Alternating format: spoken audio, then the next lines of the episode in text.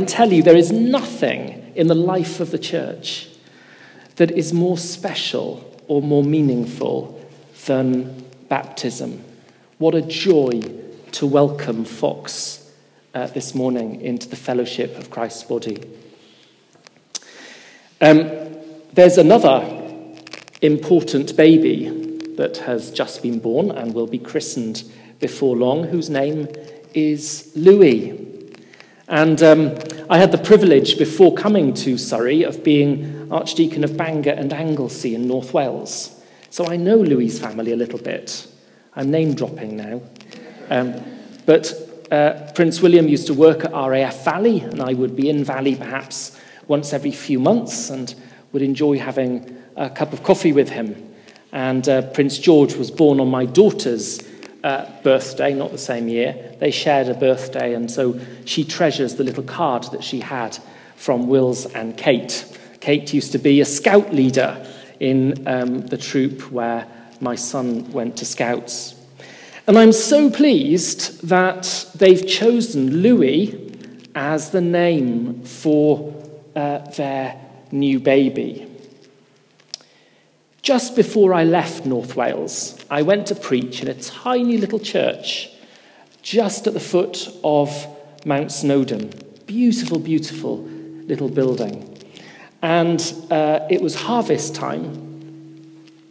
And uh, the vicar came to the back of the church and she said, Archdeacon, she said, what on earth are you doing?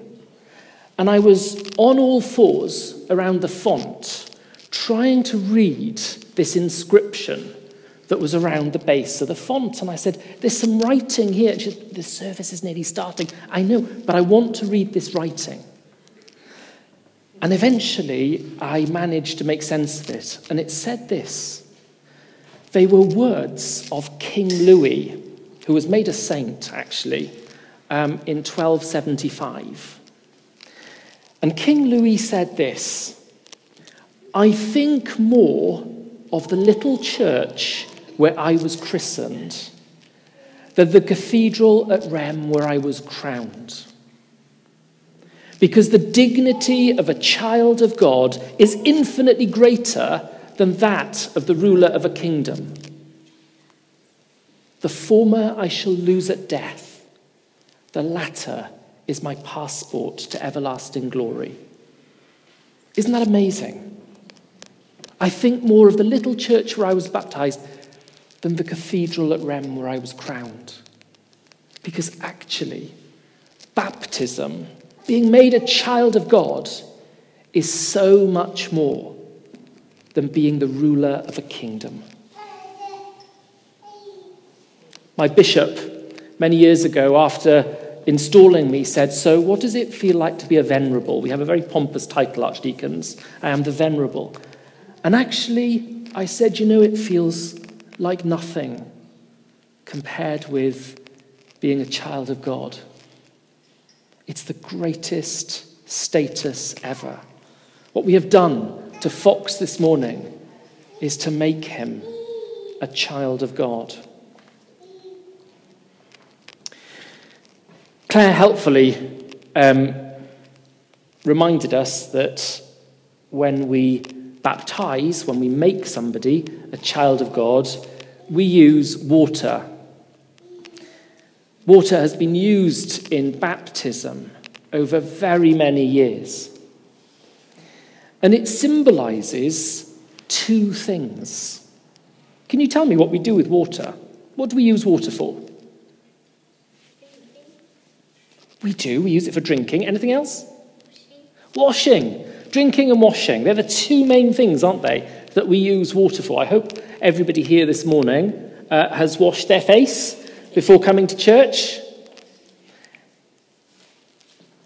Last week, last Sunday, I faced one of my fears. I do not like heights. I really do not like heights. Um, the best, play, best way to get me on a on a plane is to have a good gin and tonic beforehand. I was asked um, a fortnight ago to dedicate the new flagpole on the top of St Christopher's Tower in Haslemere. I was absolutely petrified.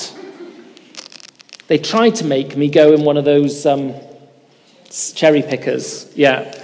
And I made a deal I wouldn't go in the cherry picker, but I would climb the ladder.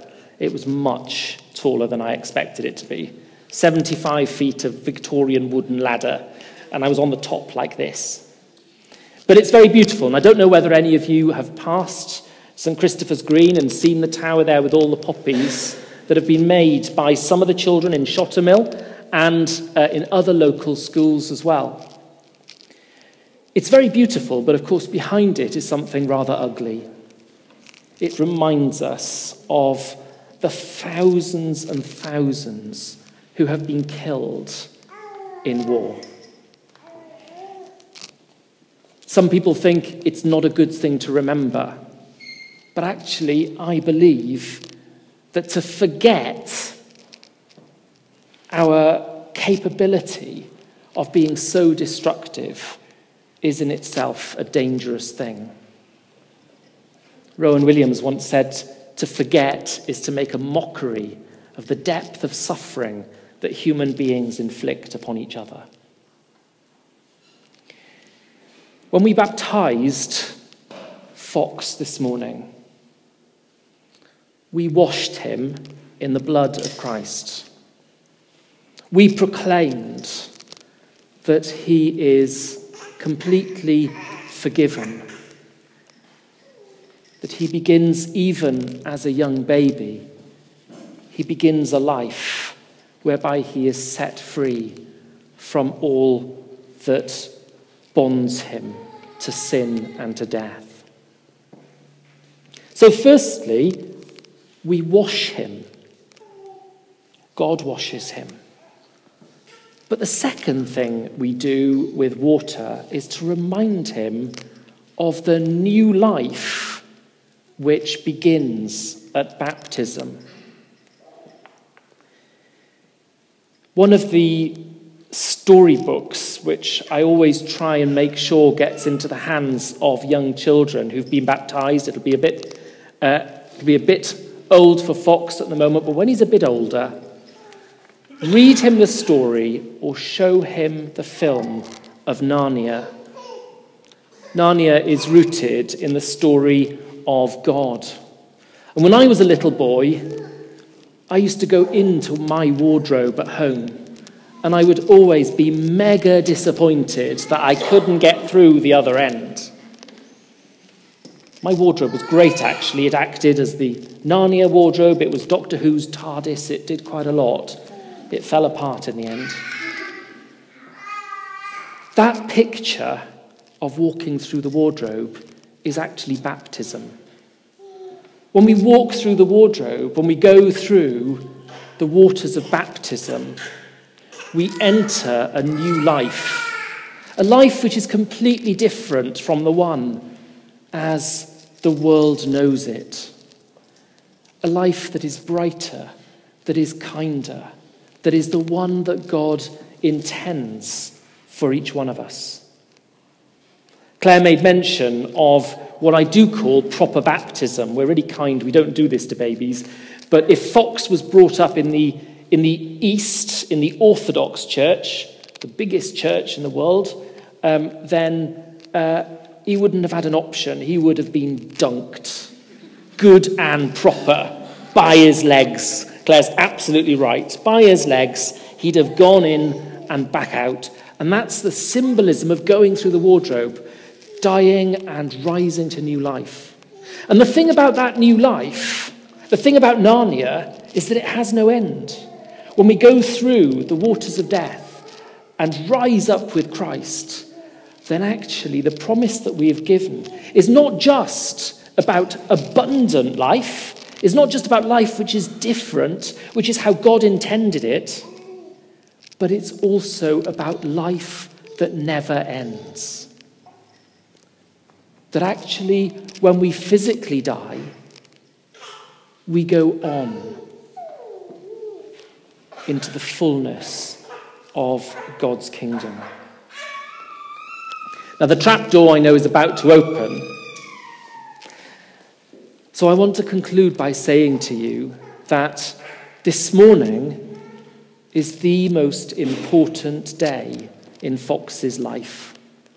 And not just in this life, but in his life forever. Because this morning, he begins again. He is born again, to use a metaphor that uh, St. John uses in his gospel. He's born again as a child of God. That is the most important status ever. Frank Lake was a clinical psychologist in uh, the 1960s. And he became a Christian because he saw, uh, through being a professor of, of psychiatry and psychology, he saw how actually the life in Christ turns um, human life upon its head. So his theory was that in this world, it's all about achievement. We drum this into children, don't we, at an early age. Actually, we have to achieve. And when we achieve, we gain success. And when we are successful, we are in some way loved and accepted. Frank Lake says that the Christian faith turns that on its head. We begin by being loved. All of us, loved as if we were the only person who existed. God has loved each one of us into being.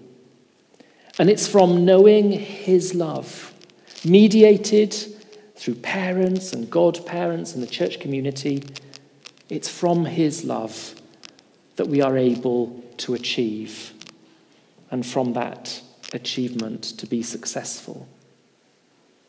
God's love is totally paramount, and that's the gift that is poured out upon Fox and upon each one of us.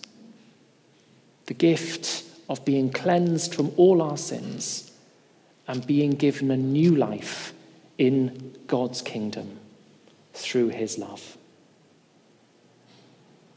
Let us pray.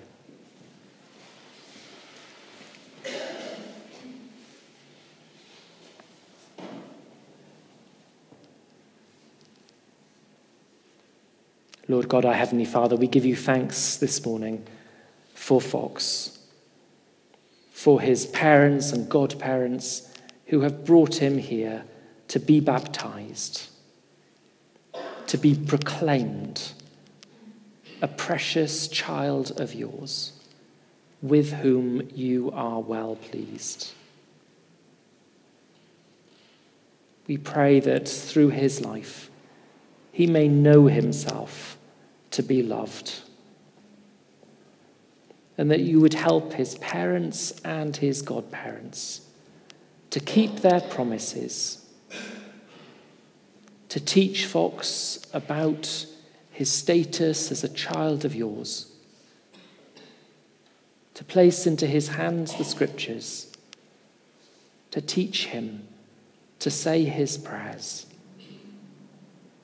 and to bring him to worship with the community of your kingdom here at St. Stephen's. All this we ask in Jesus' name. Amen.